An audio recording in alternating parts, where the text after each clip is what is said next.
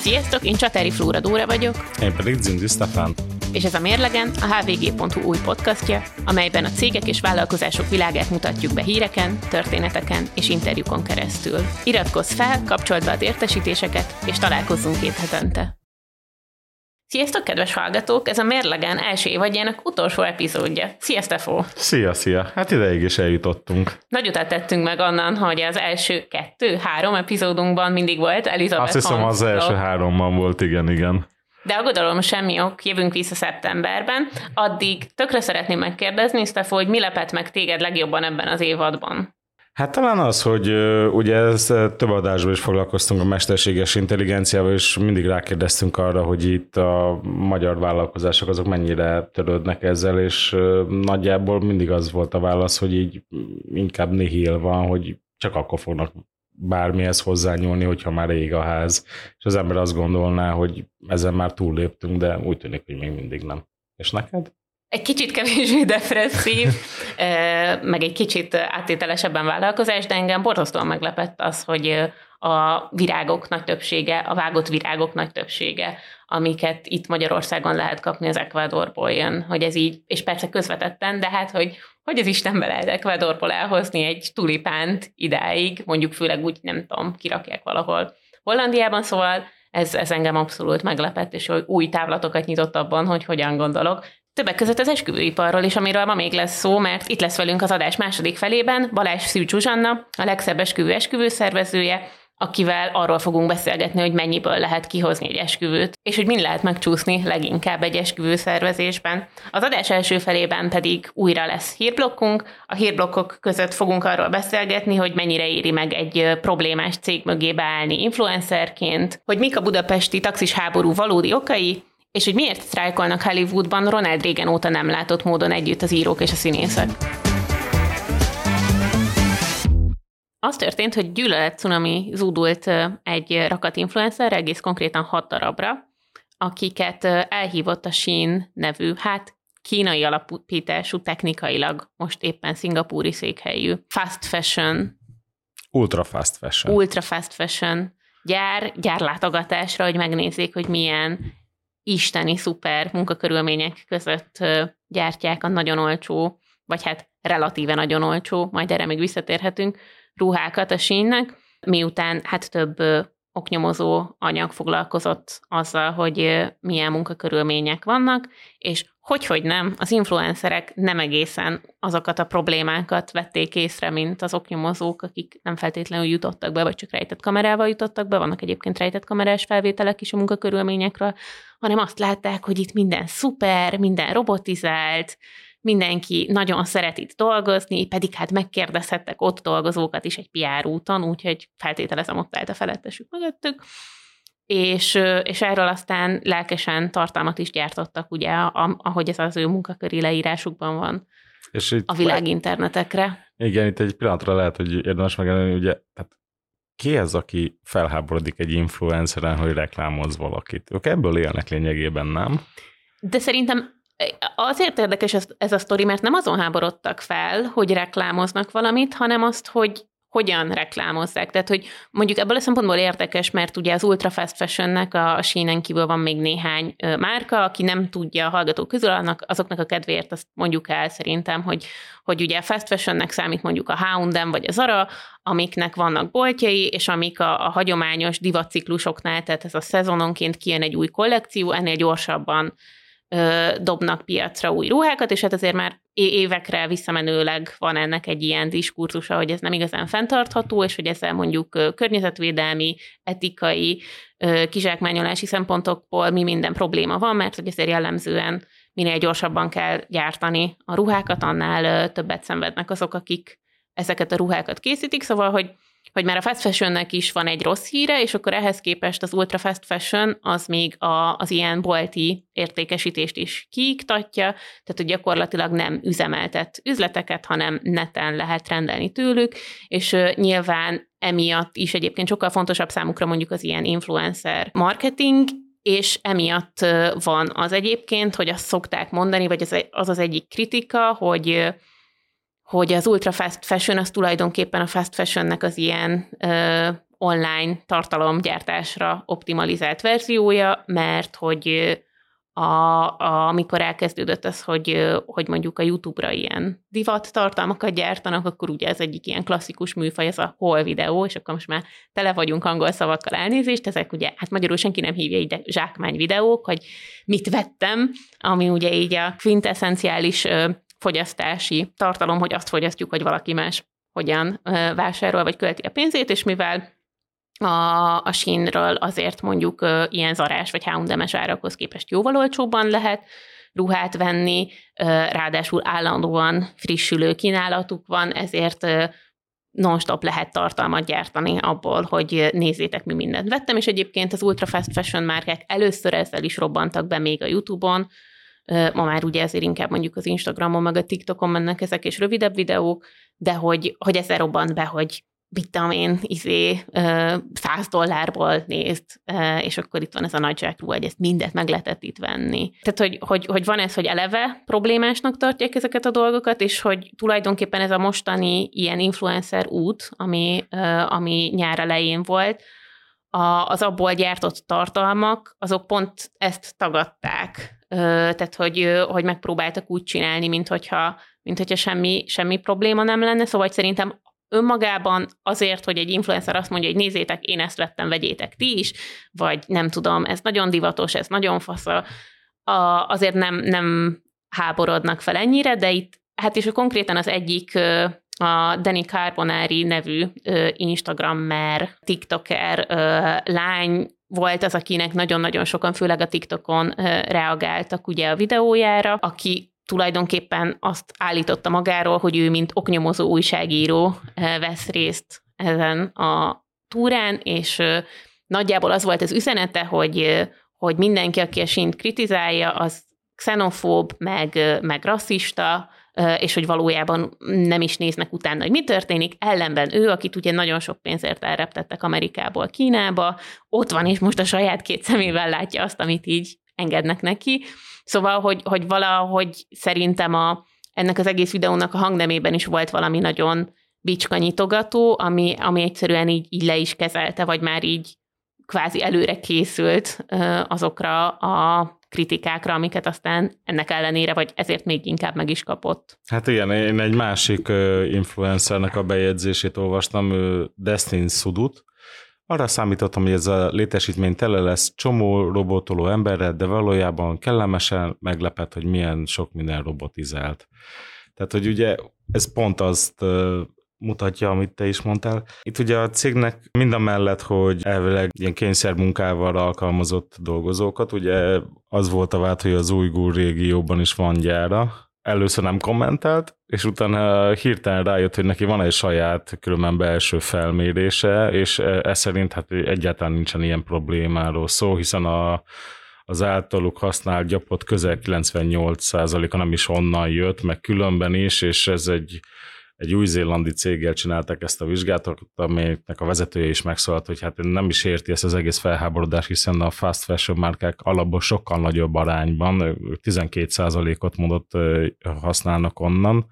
És Bocsánat, ugye... csak az ujgur régióról annyit ugye mondjunk el a hallgatók kedvéért, hogy ez az a része Kínának, ahol muszlim kisebbség él, és a, ami hát így az ilyen kínai diktatúrának a legproblémásabb része. Ide a legnehezebb bejutni egyébként külföldiként, újságíróként innen a legnehezebb tudósítani, de azért így is például mondjuk műholdképek elemzésével is volt már olyan oknyomozó anyag, ami bizonyította az ottani népírtásnak a léptékét. Tehát és hát nem is hiába, nem is véletlenül tiltják be az a világ számos részén az onnan származó szinte bármilyen terméket. Mert hogy az onnan származó termékek azok javarészt kényszermunkával, munkatáborokban, meg ilyen átnevelő táborokban készülnek, Szóval igen, ezek a kritikák azért nem biztos, hogy a, a, a klasszikus idegen gyűlöletnek a, a kategóriájába esnek, már csak azért is, mert hogy egyébként tényleges oknyomozó újságírók tényleges munkát fe, fektettek ebbe,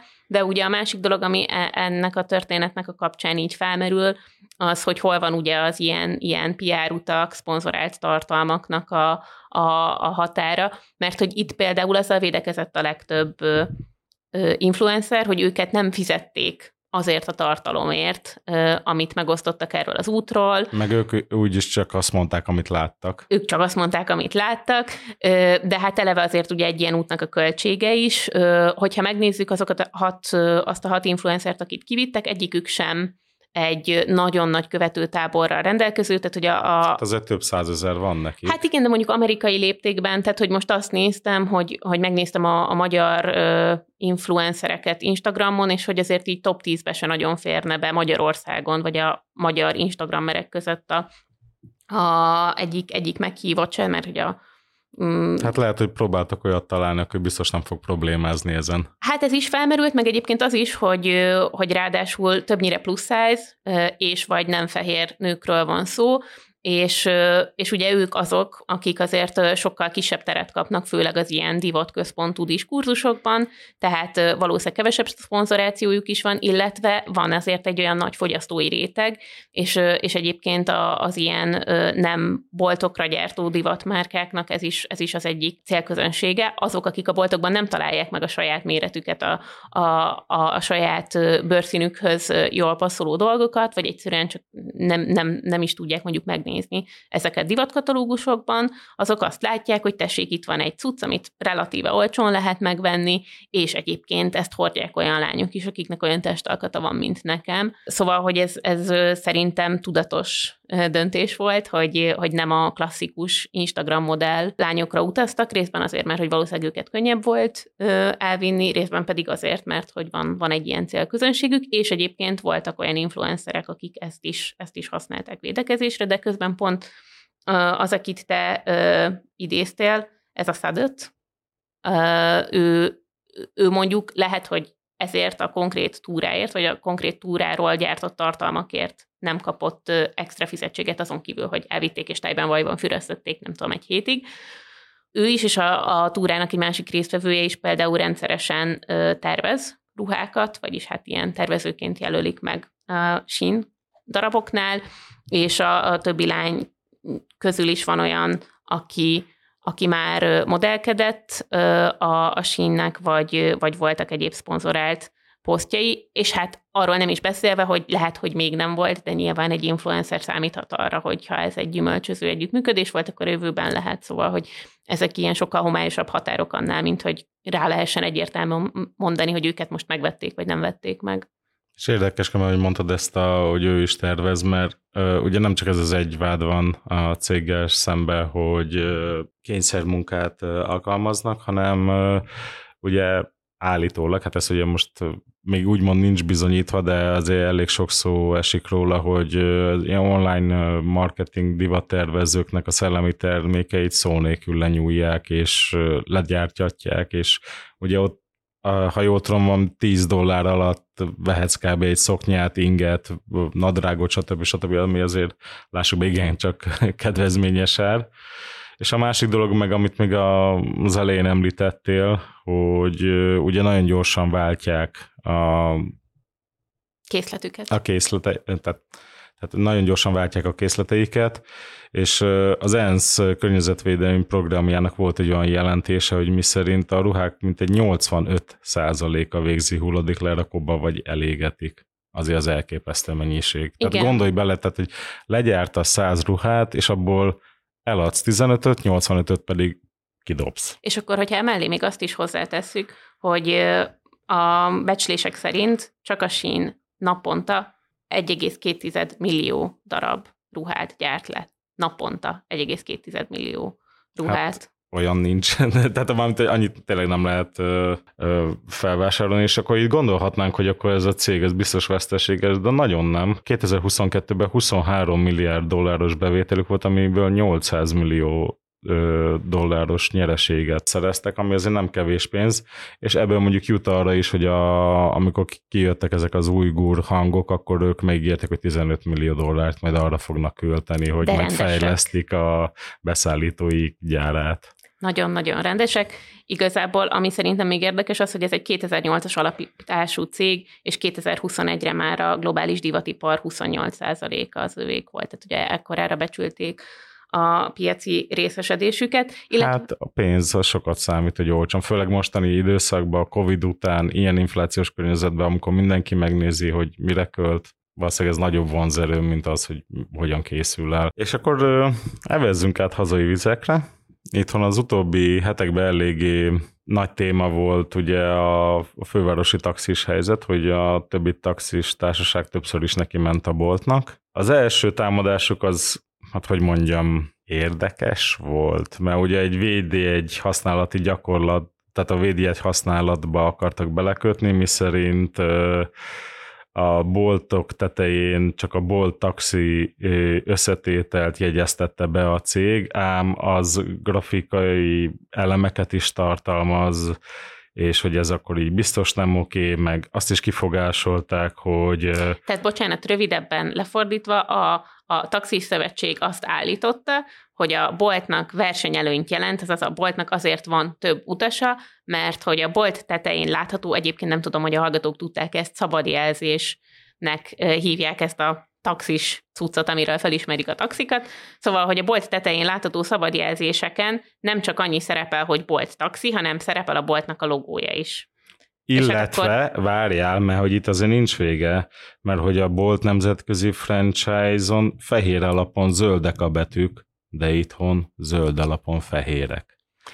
És akkor itt ugye felmerül a kérdés, hogy mikor történt az utoljára veled, Stefu, hogy csak úgy kinéztél az útra, megnézted, hogy ó, az a taxi pont szabad, mert hogy ugye a szabadjelzésnek Azt elvileg ez világít, a lényege, hogy igen. világít, és leintetted. Hát igazából pont nem is olyan régen történt egy de ilyen, de viszont az nem történt meg, hogy azért nem intettem le valakit, mert nem volt ott a márka jelzése.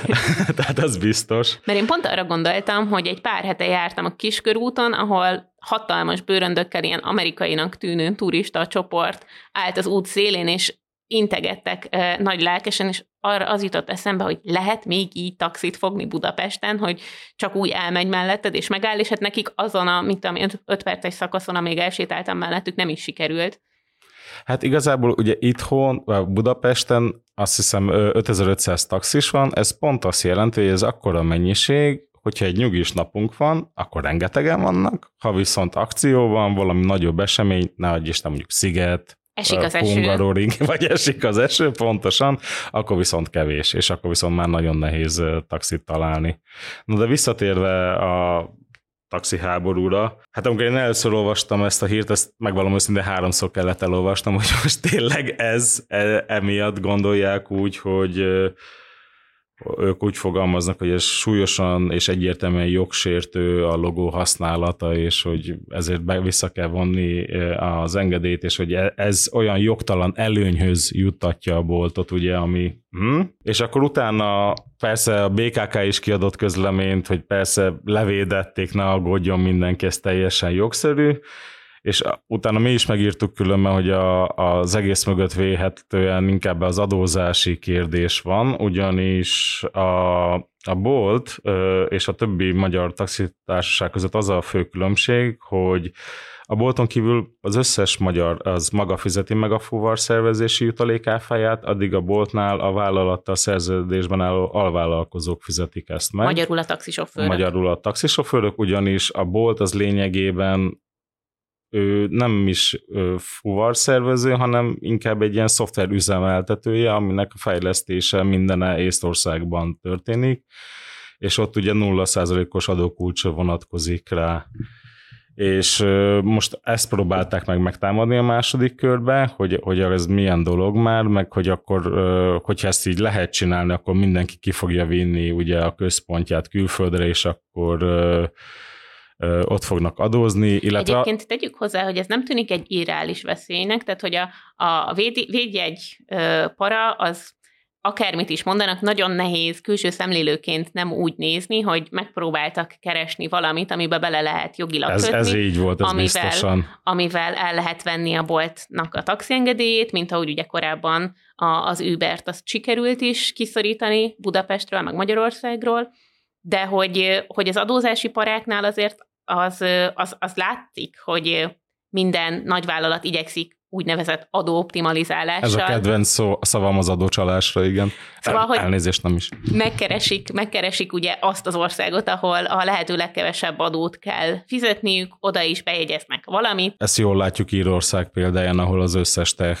cégnek ott van a központja, lényegében ugyanezen okokból, hogy az adózás Amúgy ehhez az egész sztorihoz érdemes hozzátenni, hogy adószakértők is megszólaltak azóta, és mondták, hogy ezzel az égvilágon semmi gond. Tehát, hogy teljesen a törvény betűjének megfelelő, tehát hogy ebbe belekötni kb. ugyanakkor a sikereket csegtet, mint a védjegybe.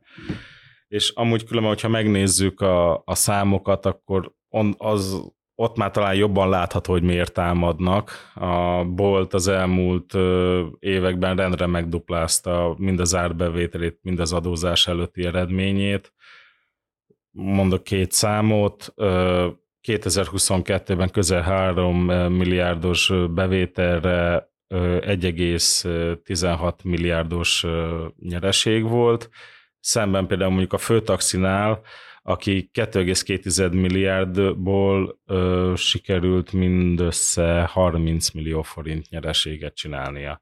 És ez taxisok szerint annak köszönhető, ugye ez az, hogy a maga a taxis fizeti meg az áfát, Na most, hogyha mondjuk egy 100 forintos fuvar után a bolt mondjuk 25% jutalékot kér, akkor azután 6,75 forint áfát kell fizetni. Tehát, hogy nem biztos, hogy ez a ez az egyetlen És oka. itt talán érdemes elmondani, hogy mi a Bolt meg a többi taxi társaság közötti alapvető különbség, hogy ugye ez egy applikációra épül, és akkor részben ebben benne van az, hogy a külföldi turisták, akik idejönnek, és már telepítve van a telefonjukra, ez az applikáció, ismerik, használják, egy és külföldön ment tényleg olcsóbb a bolt, mint sok taxitársaság, és sokaknak ez is lehet a fejében, amikor ide jönnek, hiszen nem biztos, hogy mindenki tudja, hogy itt hát egységes az, tarifák vannak. Mondjuk magyarul fel kell hívnod egy taxitársaságot, vagy, vagy más, a saját igen. nyelveden használod ezt az applikációt, tehát ez, ez az egyik része. A másik része, én ugye nőként taxizok, és még, még a Taxify volt az első, amit kifejezetten azért,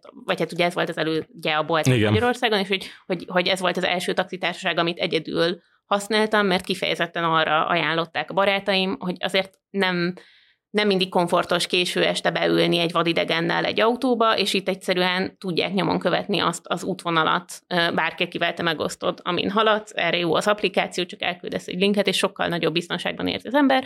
Arról nem is beszél, vagy ez is nagyon kényelmes, hogy az applikáción belül fizet, szóval nem kell pénzt számolni, nem kell azon gondolkozni, hogy mekkora borra valót akar adni, és akkor azt most pontosan hány százalék, szóval, hogy én, én személy szerint ezekkel mindig kellemetlen kellemetlenül érzem magam az ilyen szituációkban, és, és ezeket nagyon meg tudja kényelmesíteni egy applikáció, a, amilyenhez hasonlóvá hát nem rendelkeznek a magyar taxitársaságok. Evezzünk vissza tengeren túlra, mert Hollywoodban a 60-as évek óta nem látott hatalmas sztrájk van, együtt sztrájkolnak az írók és a színészek, és ilyen legutóbb akkor fordult elő, amikor a színészek céhét még Ronald Reagan vezette, ami hát az ő munkásságát ismerve vagy így a mából visszatekintve mégiscsak vicces, hogy ő volt egy ilyen hatalmas szakszervezet is arc, de igaz, ami igaz, a 60-as években sikerült egyébként azokat a szabályokat lefektetni, amik miatt egészen idáig okésnak tűnt az, ahogyan kifizetik az írókat, illetve színészeket a tévés műsorgyártásban, csak hogy a tévés műsorgyártást már a streaming az eléggé átírta, és rövidebb sorozatok készülnek, más ütemben készülnek, ez azt jelenti, hogy az írók sokkal bizonytalanabb anyagi helyzetben És hát ne vannak. hogy máshogy is nézzük. Most, hogyha egy TV csatorna megvesz ugye egy sorozatot, akkor az le fogja adni az egészet. Ha a streamingen simán előfordulhat, hogy csak egy részt nézel meg, mert mondjuk régebben láttál, akkor most megnézel egy részt. Tehát ez sokkal nehezebb azért lekövetni is így pénzügyileg, hogy kinek mennyi jár ebből akkor.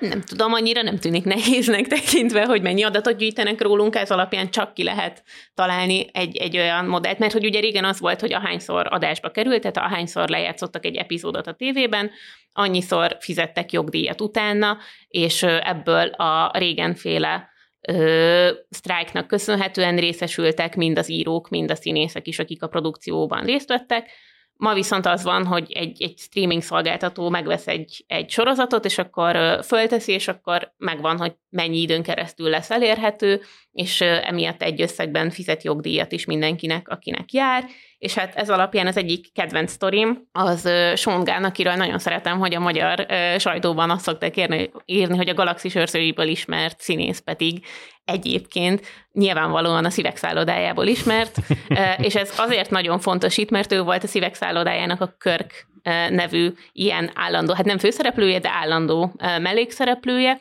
ami az egyik ilyen legjobban fialó sorozata a Netflixnek, az elmúlt években rendszeresen a top 10 streamelt, a Netflix saját közölt adatai alapján a top 10 streamelt sorozatban van, pedig hát ugye ez egy 2000-es évek elejé sorozat, tehát hogy nagyon jól megy, rengetegen nézik, nagyon sokan vannak, akik csak ilyen sorozatok miatt vannak előfizetve a Netflixre, és ennek ellenére ő, ő azt mondja, mármint hogy Csongán, hogy gyakorlatilag az a pénz, amit, amit kap a Netflix-től, az, az nem, nem, egy látható, nem egy látható összeg. De igen, köbben itt visszatérve arra, amit beszéltünk az elején, hogy mennyire lehet követni, ez, az tény, hogy így nagyon sok adat van, hogy, de ugye csomószor van az, hogy mondjuk abba hagyod tehát nem nézed végig a rész, stb. stb. Tehát én ezt a részét értem, az persze valószínűleg igaz, hogy a korábbiakhoz képest ezek a pénzmennyiségek azért jelentősen csökkennek, ugye de az íróknál volt egy olyan, hogy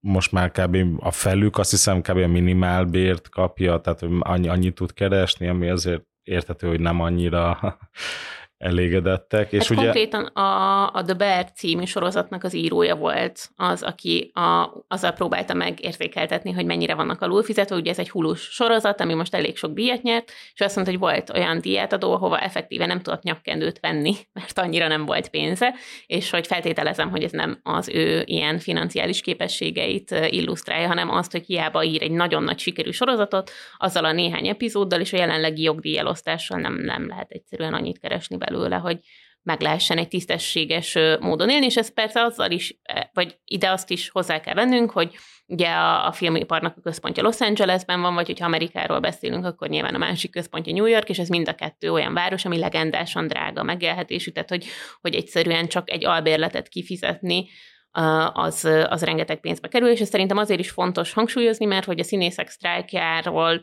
nyilván mindenkinek az állistás celebek jutnak eszükbe, akiknek Igen, mindig halljuk, vannak. hogy mennyi, hány tízmillió dollárt kaptak egy Meg ilyesmik, de hogyha az ember így mondjuk tüzetesebben megnéz egy sorozatrészt, hogy abban hány ö, extra ö, szerep, nem is nevesített szereplő ö, van a Hát a meg háttérben. a technikusok, a fény... Igen, igen, de most csak, hogyha maradunk a színészeknél, akkor, akkor is, tehát hogy, hogy rengeteg ilyen epizód szereplő színésznél van az, hogy, hogy egyik hétről a másikra meg, meg ilyen fizetésről fizetésre élnek, és, és egyébként küzdködnek, mert nagyon drága városokban kell lakniuk ahhoz, hogy egyáltalán legyen esélyük befutni. Igazából nagyon kíváncsi leszek, hogy mi lesz a vége, mert ö, abszolút érthető a, a sztrájkolóknak a követelése, de hogyha megnézzük a másik oldalt, ha, ha jól tudom, a, a streaming szolgáltatók közül azért a legtöbb még veszteséges, tehát a Netflix az nyerességet termel, de hogy a többiek azok, azok kevésbé. Jó, persze ebben benne van az, hogy az Amazon most csinálta meg ugye a Gyűrűk Úra sorozatot, mit tudom én, hány száz millió dollárból, vagy az már milliárd feletti összeg is volt, ha jól emlékszem, meg tehát, hogy most van ez a felfutás, amikor elkezdtek tényleg elképesztő mennyiségű pénzeket beleölni. Hát meg azért azt ne felejtsük el, hogy egyébként ő most sem az írók, sem a színészek nem a streaming platformok ellen sztrájkolnak, hanem az őket alkalmazó stúdiók. így Tehát van. az, hogy, hogy a, a streaming szolgáltatók hogyan bizniszelnek a stúdiókkal, az az ő kettőjük játszmája, de, de az, hogy hogyan vannak kifizetve a színészek meg az írók, az alapvetően a nagy filmstúdióknak a gondja. És ami miatt erről igazából szerintem van értelme beszélgetnünk, az az, hogy tudtad, hogy Magyarországot is érinti ez a sztrájk? De valamennyire igen. Mert hogy ugye a, az elmúlt években Budapest, meg Budapest környéke az egy ilyen nagy filmforgatási központ. Vagy hát nem is nagy, szervezet. igazából tehát, hogy a, a magyar filmgyártás az, az valóban világhírű. Tehát mi a borral szeretünk dicsekedni, ami szerintem csak Magyarországon világhírű a magyar bor, de a, a filmgyártás az valóban a szakértők szerint London mellett Budapest a másik Európában, ami, ami nagyon értékelhető.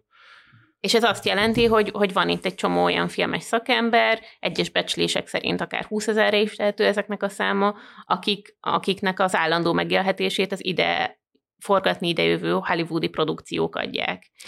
Ezt, ezt részben azért árnyalnám, Nekem különben több ismerősöm is dolgozik a filmes szakmában, és beszélgettem is velük erről, és mostani helyzetben igazából valamennyire előny, hogy itthon igen, vannak amerikai produkciók, de ezek a nagy amerikai, mert ugye az újságban mit olvassunk, hogy ide jön a Star, mert csinál valami hatalmas filmet, de ezt nagyjából két stúdió, két magyar stúdió kezeli, ezen kívül nagyon sok kis cég van, és nagyon-nagyon sok további ilyen európai, tehát francia, német, skandináv produkciók jönnek, de az utóbbi években megjelentek a dél-koreai, távol-keleti produkciók is, úgyhogy amennyire én tudom, jelenleg még nincsen óriási pánik a a filmesek körében, hiszen igen, vannak leállások, illetve persze előfordulhat, hogy mondjuk egy akár egy koreai filmben is amerikai a főszereplő, vagy amerikai a, az írója, a forgatókönyvírója,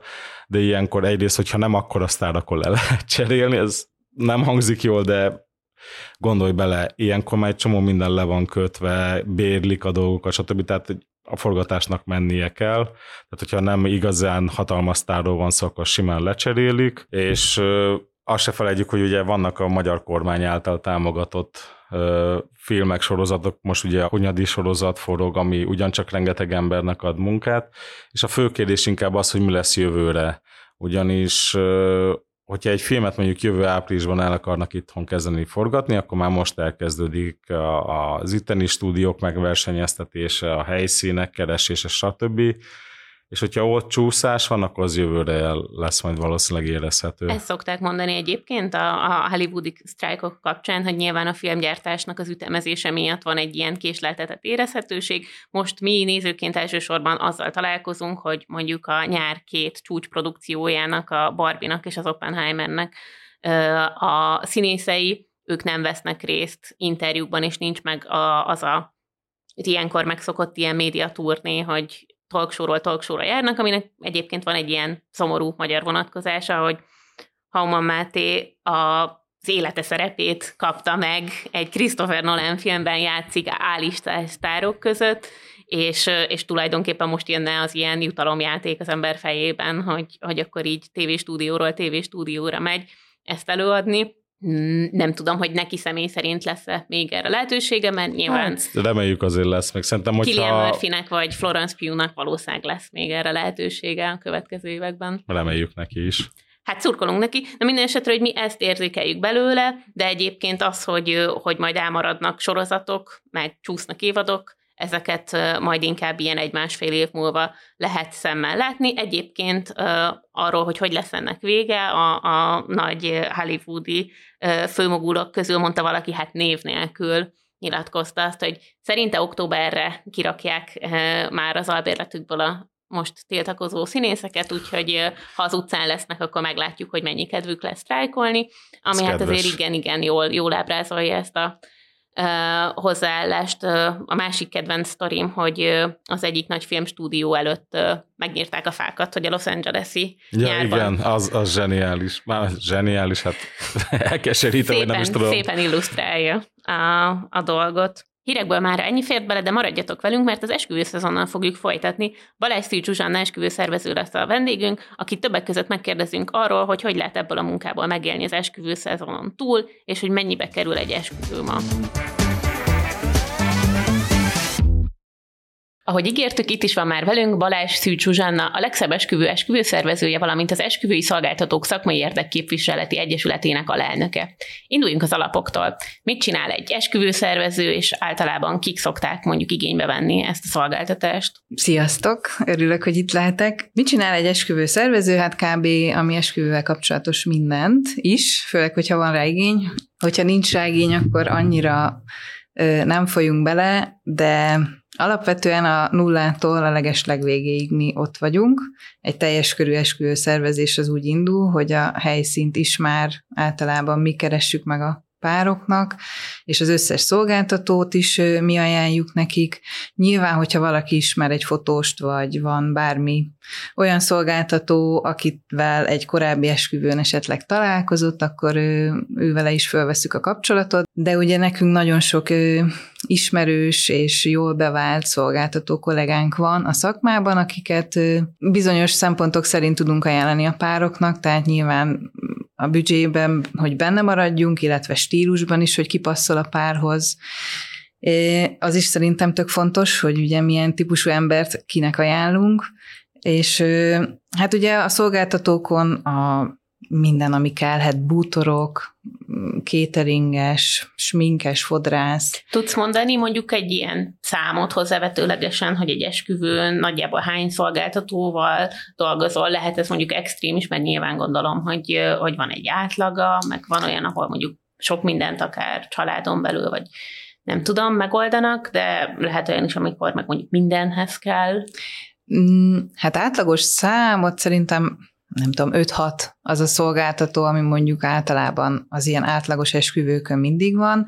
Aztán van extrém eset, amikor kell fellépő, meg nem tudom, három fotós, meg tehát, hogy vannak a nagyobb költségvetésű és nagyobb igényű párok, nagyobb költségvetésű esküvők és nagyobb igényű párok, akiknek tényleg nagyon sok szereplős egy esküvője, de van olyan esküvő is, ahol mondjuk van egy fotós, meg van mondjuk nyilván a helyszín részéről valaki, meg aki összeadja őket, az mondjuk elengedhetetlen, meg nyilván én is ott vagyok, ha már ezt látom, de mondjuk saját maguknak dekorálnak, vagy van egy ismerősük, akit megkérnek, hogy ő legyen a ceremóniamester, vagy aki mondjuk moderál.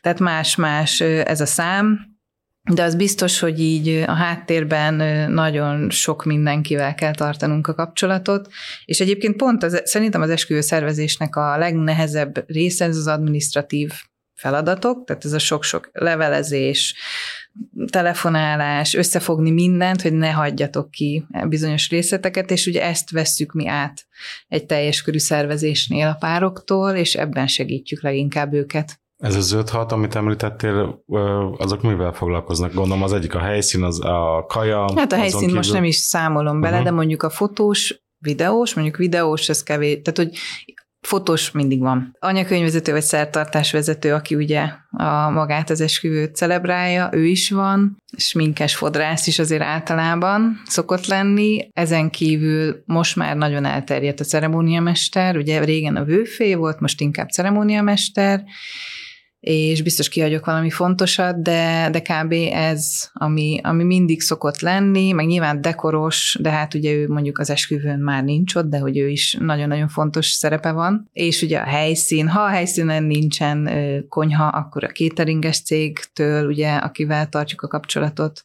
Tehát mondjuk ők az, az, ami nélkül mondjuk nem nagyon tud megvalósulni egy esküvő. Nehéz ezeket így összehangolni különben? Hmm, megvan ennek a sorrendje, tehát nyilván, hogyha már tehát én is évek óta ezt csinálom, meg igazából józan paraszti észszel is azt lehet tudni, hogy először kell egy helyszín, és akkor egy dátum, és utána jönnek a szolgáltatók. Egyébként a párok sokszor abba a hibába esnek, hogy mindenkit egyszerre akarnak megtalálni, és százfelé figyelnek, és akkor fotóst is kell keresni, meg ceremóniamester, meg jó, le nem maradjunk a nem tudom, dekorosról, tökre nem így én nem így szoktam, hanem sorban megyünk, hogyha nyilván két hónap alatt kell megszervezni valamit, akkor nem tudunk egyesével haladni, de amúgy egyesével érdemes haladni, és úgy válogatni, mert, mert egyszerűbb, nem kell annyi mindenben dönteni. Mennyi az ideális idő? Mondtad, hogy most két hónap alatt akarsz nem Az nem, nem ideális. Igen. ez, ez is régen, még így boldog békeidőkben, Covid előtt, azt mondták az okosok, hogy fú, másfél évvel előbb el kell kezdeni, mert jó, a legjobb helyszíneket lefoglalják, és a, a legjobb időpontokban már nem lesz se, se, se az, sem az. Hát azért ez változott. Tehát, hogy a Covid után nagyon-nagyon megváltozott az, hogy nem lehet ilyen előre, vagy nem is szeretnek a párok, nem mernek előre lefoglalni mindent ilyen elő, tehát másfél évre előre, nem is kapunk. 24-re nem nagyon kap, kapunk még a helyszínektől fix árakat. Mert Ebben hiszen... egyébként a Covid-on kívül benne van az infláció Ó, is. igen. Tehát szerintem a Covid után a, abban változott a, így az esküvői szakma, meg a szervezés módja, meg menete, hogy sokkal rugalmasabbak lettünk, tehát két hét alatt, egy hét alatt átszervezünk egy, egy másik dátumra, másik helyszínre esküvőt, ha kell, viszont az infláció meg a háború, tehát hogy tényleg az infláció volt az, ami miatt nagyon-nagyon hát nehéz most szervezni, mert nem kapsz árakat, nem tudod, hogy mennyibe fog kerülni, még úgy is, hogy lefoglalsz, vagy leszerződsz, nem tudom, évelején, és mondjuk szeptemberben már lehet, hogy emelnie kell a helyszínnek az ételi talárain, és sajnos már minden helyszínnek benne van a szerződésében, hogy ő megteheti azt, hogy ő emeljen. Tehát a párokat azért most nem irigylem. Covid alatt se irigyeltem, de most pláne nem irigylem őket, mert így pénzügyileg nagyon-nagyon józan döntéseket kell hozni, és a szerződéseket nagyon-nagyon át kell nézni, hogy nehogy olyat írjanak alá, hogy mondjuk nincs maximalizálva a százalék, mert akkor akármennyit emelhetnek a helyszínek. És én láttam, idén volt 30 százalékos ételi taláremelkedésünk előző évhez képest, holott nem erről volt szó. Na mindegy, szóval, hogy van az költségekben az Hát ez több százezer forint. Uh-huh. És pár hónappal az esküvő előtt ugyan megtehettük volna, hogy ki ki, tehát hogy visszamondjuk, de hova megyünk? Tehát miután kiválasztottuk egy évvel ezelőtt azt a helyet, amiben beleszeretett a pár, és sok szempont miatt az lett a helyszín, két hónap alatt nem igen találunk egy ugyanolyan helyszínt, de hát ez nem szép, tehát hogy ez, ez nem gondolom, hogy ez etikus, még úgy sem, hogy nagyon nehéz a helyszíneknek, mert tényleg őrületes alapanyag ár emelkedések vannak, meg nyilván nincs munkaerő, hát én azt látom, tehát hogy a helyszíneken azt látom, hogy van a tulajdonos, van egy felszolgáló, és kb. mindent ők csinálnak. És akkor talán, amikor már kezdődik az esemény, akkor még bejön egy pár beugrós felszolgáló, de nincs ember konkrétan a helyszíneken, a vendéglátó helyek, iszonyú nagy bajban vannak szerintem. Olyan embertelen munkát végez pár ember, amit mondjuk boldog békeidőkben azért jóval több ember végzett el, mert hogy tényleg nincs, nincs munkaerő. És ami van, az is gondolom jó drága ha már itt táncolunk a pénzügyek körül, úgyis minden hallgatónkat az fog érdekelni. Nyilván. Mennyi pénzből lehet most esküvőt szervezni? Feltételezem, hogy ezt ennyire konkrétan nem lehet megválaszolni, de mondjuk, hogyha megpróbáljuk kategorizálni, hogy most mi számít szerinted egy kicsi esküvőnek, egy közepes esküvőnek és egy nagy esküvőnek, és akkor mondjuk ehhez, hogyha ilyen kb. minimum összeget, hogy honnan, honnan szoktak indulni. Amilyen esküvőket én látok, Nyilván ott nagyobb a büdzsé, már csak azért is, mert van pénzük kifizetni egy esküvő szervezőt. Tehát azért lássuk be, ez egy költség, van egy díjunk, amit, amit bele kell férni, akinek nagyon kicsi a büdzséje, nem tudja kitermelni, nem tudja kifizetni.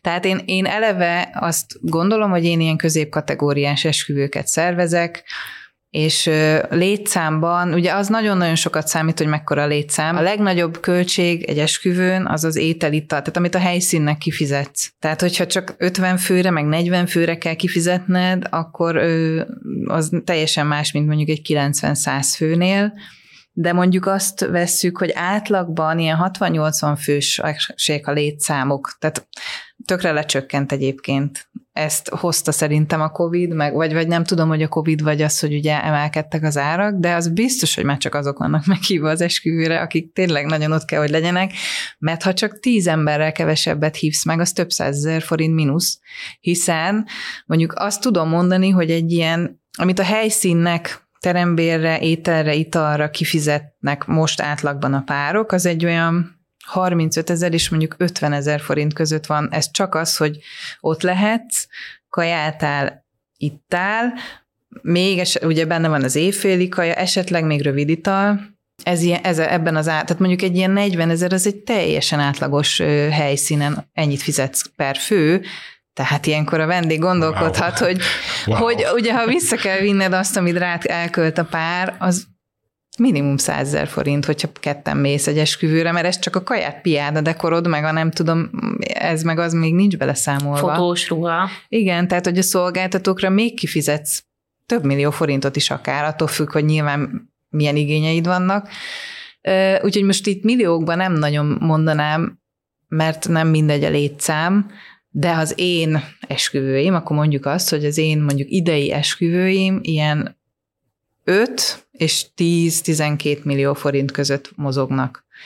És mondjuk az átlag az a 6 és a 8 milliós esküvői büdzsé. Ez hány fő különben? Ez hát, per kb. Ez a 60-80 fő, fős esküvőre, tehát és, és abszolút nem, nem tudom milyen hova, tehát nem a Turai Botanik kastélyba, vagy nem tudom hova szervezem az esküvőket, hogy ezek tényleg átlagos esküvők. És mi spórolnak a párok? Vagy hogyha mondjuk téged kérdeznének, hogy mi az, ahol esetleg meg lehet fogni a pénzt? Abban tudnak spórolni, hogy azt már mondtam, hogyha kevesebb embert hívnak. Ez a, szerintem a legnagyobb dolog, amit tényleg meg lehet tenni, hogy a második szomszédot, meg a nem tudom, hat éve nem látott harmadunoka testvért nem kell meghívni. Ezen kívül az én esküvőimen kevés a, a, az, hogy maguknak dekorálnának például. Azzal lehet valamennyit fogni, de iszonyat nagy munka, és az, hogy külföld, általában nekem külföldön élő párjaim vannak, tehát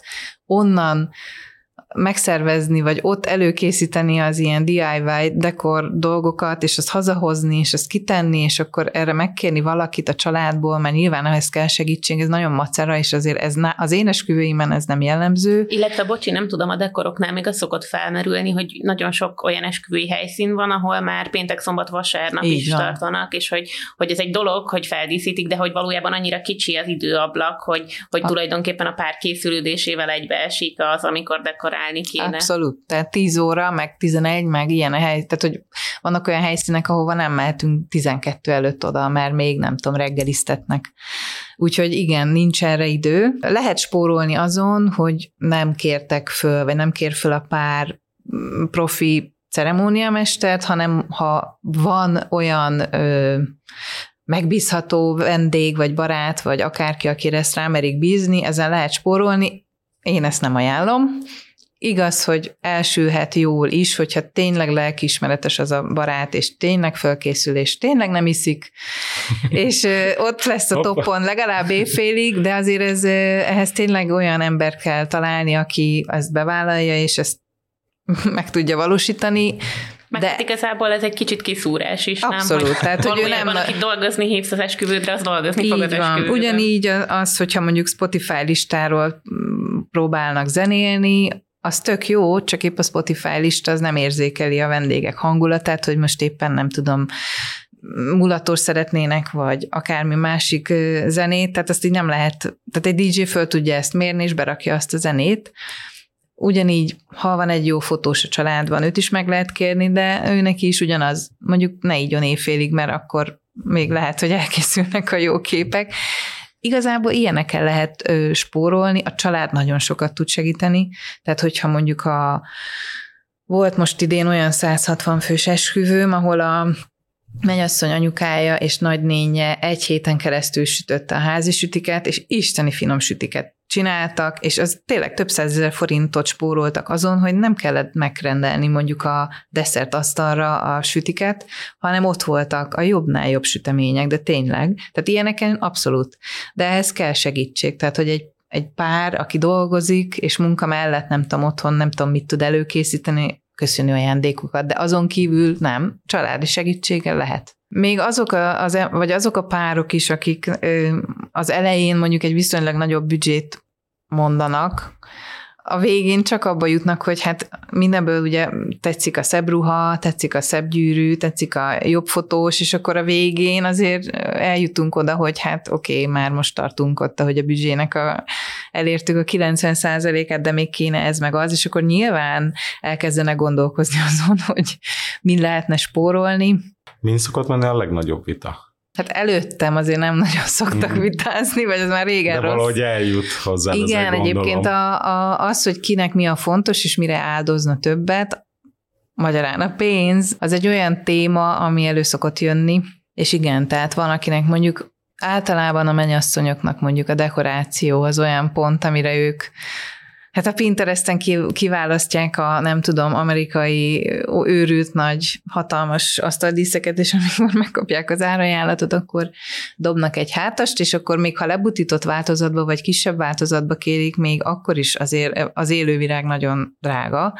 És mondjuk egy vőlegény, vagy egy apuka, aki finanszírozza, az azt mondja, hogy na hát biztos nem fogunk ennyi pénzt elkölteni a dekorációra, de aztán lehet, hogy a végén mégis el lesz költve az a pénz a dekorációra, mert mondjuk a mennyasszonynak fontos. Van olyan, nem tudom, francia vőlegény korábbi évekből, akinek nem tudom, a nagyon drága pesgő, meg a nagyon-nagyon exkluzív menü volt a fontos, és akkor hát ott arra kellett többet köldeni, és ott a mennyasszony meg annyira nem értett ezzel egyet, de igen, ilyeneken egyébként családi dolgok vannak még, amin ugye nem vita megy, hanem, hanem szegények. Tehát, hogy annyira rossz ez, amikor a pároknak a családi viszályokat kell, ugye egy esküvőn azért ilyenkor minden előjön meg, hogy akkor ki kivel nem ül le, hogy kell az ültetést összehozni, hogy most akkor ez ne sértődjön meg, meg az ne sértődjön meg, tehát ezen szoktak egyébként egy csomót szegények agonizálni, és úgyse tudják ők megoldani, tehát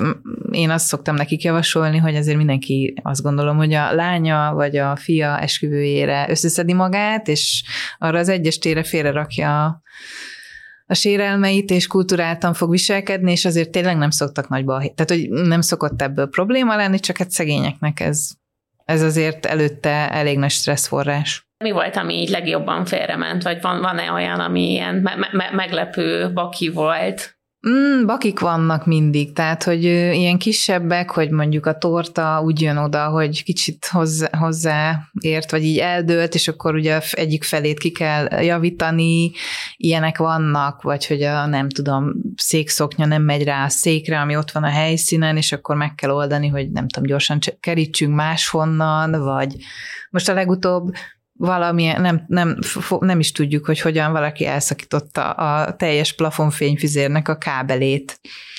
Mm, máig nem tudom, hogy ki és hogyan, de egyszer csak azt vettük észre, hogy hát nem, nem ég a plafonon a fényfüzér. Tehát ilyen alapvet, vagy ilyen picike dolgok mindig vannak, vannak egy picit nagyobb dolgok is, de általában ebből, ha én ott vagyok, akkor a pár nem annyira érzékel semmit, mert nyilván én, nekem mondják, én próbálom ezeket megoldani, Nekem hál' Istennek lekopogom, még ilyen óriási mm, dolog nem volt, ami ilyen, nem tudom. Semmi, ami ilyen klasszikusan eszébe jutna az embernek, hogy kiégetik a mennyasszonyi ruhát, lenyeri egy gyerek a gyűrűt. Jaj, a gyűrű. Hát a gyűrűvel volt, hogy beesett sajnos a, a Dunába, lefújta a szél az anyakönyvvezető asztalán volt Ez már. Egy hajón volt az esküvő? Így van, budapesti állóhajón, és a teraszon volt az esküvő, és a, már ki volt készítve ugye a mi ez, gyűrűpárnára a gyűrű, már akkor elkezdődött konkrétan a szertartás, tehát így a legelején tartottunk, és jött egy nagy széllökés, és lefújta a párnál gyűrűstül. Mind a két gyűrűvel. Igen, de az egyik meglett, a vőlegényi meglett, a mennyasszonyi az begurult a rések között, és konkrétan beleesett a Dunába. Azt hiszem, hogy a, a mennyasszony nagynénye adta oda a sajátját kölcsönbe, és akkor azzal volt a gyűrűhúzás. Hát szegény szertartásvezető leizzadt, nagyon-nagyon-nagyon rosszul volt, tehát hogy mm, azért ez egy olyan dolog, amit így nem tudsz, nem tudsz jóvá tenni, mert nem, tud, nem ugorhatsz utána. Bekerült a családi legendáriumba, Reméljük most már csak mosolyogva emlékeznek vissza. E, igen, meg hát lett új gyűrű utána, ugye, mm, de igen, ez ilyen volt. Meg hát ilyenek szoktak még történni, amit én mindig óvaintem, ahogy ne legyen. Tehát mennyasszony rablásnál, hogyha már picit részegebb a vendég, aki rabol, hát sajnos volt már, hogy el, elestek a, a mennyasszonyjal, és azért ebből hál' Istennek nem volt olyan, hogy megsérült volna komolyan, de hát azért csak megsér, tehát csak lejtették a mennyasszonyt.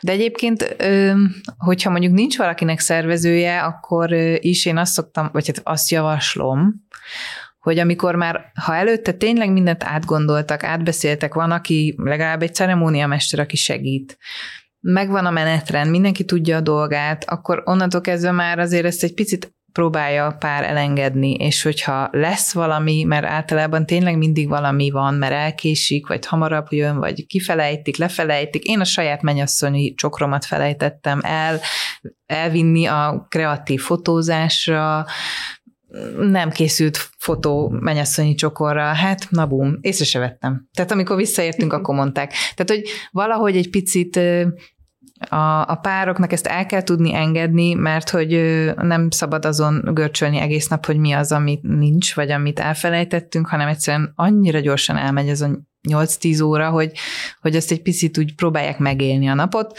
Nem mindenkinek megy, Azért azt teszem hozzá, nekem sem ment a sajátomon, és vannak olyan mennyasszonyok, akik nem, nem tudnak leereszteni, mert egyszerűen annyira feszültek, mondjuk hajnal kettőkor sikerül nekik, de legalább onnantól buliznak egy pár órát még. És amikor véget ér az esküvő, akkor véget ér a te feladatod is, vagy hogy meddig, meddig van általában feladat egy esküvő szervezéssel?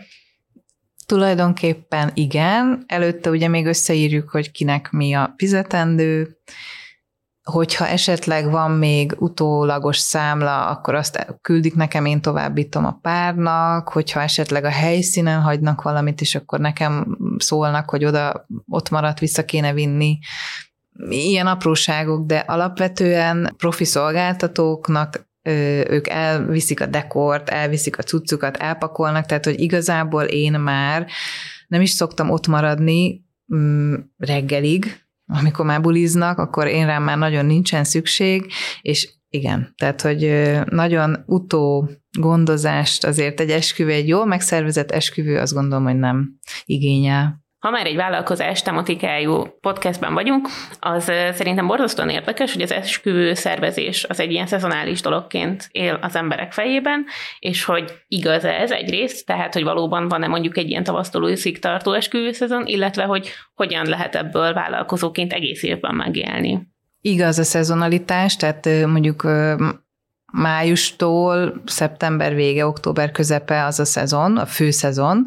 Vannak előtte is, meg utána, meg egy-egy téli esküvő. Nekem egyébként most idén szeptember közepéig tart, de nagyon sűrű lesz a szeptember. Egyébként a szeptember lett most a abszolút főszezon. Nem tudom miért, de az utóbbi egy-két-három évben iszonyatosan sok esküvő van, nem csak nekem, mindenkinek szeptemberben, biztos azért, mert meleg van nagyon július-augusztusban. Na de a kérdésre válaszoljak, egy esküvő szervező, ugye én már elkezdtem a 2024-es esküvőket szervezni, már van egy pár, és most, ugye nyári, nyáron vannak a lánykérések, összejönnek be a, a, a megkeresések leginkább a jövő évi szezonra, tehát akkor kezdjük el igazából ősszel velük a munkát, és ugye egészen folytatjuk ö, tavaszig, tehát egész évben bőven van mit csináljunk, főleg akinek ugye elég esküvője, vagy hát annyi esküvője van, amennyit mondjuk egy évben meg tud csinálni. Ez egy abszolút egész éves állás, csak tavasz, vagy ősztől tavaszig nem esküvőkön vagyunk, hanem szervezzük, helyszínekre megyünk, szolgáltatókat ajánlunk, úgyhogy hát így. És ugye ahogy szerződést kötünk, akkor ugye abból az adja ki a bevételünket, úgyhogy igen, ez egy egész éves munka, nagyon sok munka, tehát tényleg nagyon-nagyon sok és sokrétű, rengeteg, több száz e-mail, több, van, akivel ezer nagyságrendű e-mailt váltunk egy esküvő kapcsán, ne, nagyon nehéz egyébként beárazni jól, mert sosem tudhatod az elején, hogy egy esküvővel mennyi munkád lesz, mert akiről azt gondolnád, hogy ó, egyszerű lesz, és hát általában velük a legnehezebb, és a leges legtöbb nem gond van, hanem ö, több szolgáltatott, igen, igen, kihívások, meg ö, variálások, meg nem jó, meg miért ennyi, meg, tehát, hogy nem tudhatod előre sosem, hogy egy esküvővel mennyi dolgod lesz, úgyhogy ezért ez mondjuk trükkös, hogy hogy árasz be. De ez már egy másik történet. Tényleg, ez egy egész éves munka, és, és nem is kell ez olyan óriási nagyszámú esküvőről beszélgetnünk, Nekem idén 14 esküvőm volt, nem tudom, hogy ezt így el lehetem mondani, én ezt így elmondom szívesen, és tényleg rengeteg munka. Az, hogy nulláról végéig ott lenni, megszervezni mindent, ez sok meló. Nagyon szépen köszönjük, hogy eljöttél, a hallgatóknak pedig ezúttal is köszönjük, hogy velünk tartottak. Ez volt az évad utolsó mérlegen epizódja, szeptemberben térünk vissza, tartsatok akkor is velünk. Sziasztok! Sziasztok! Sziasztok.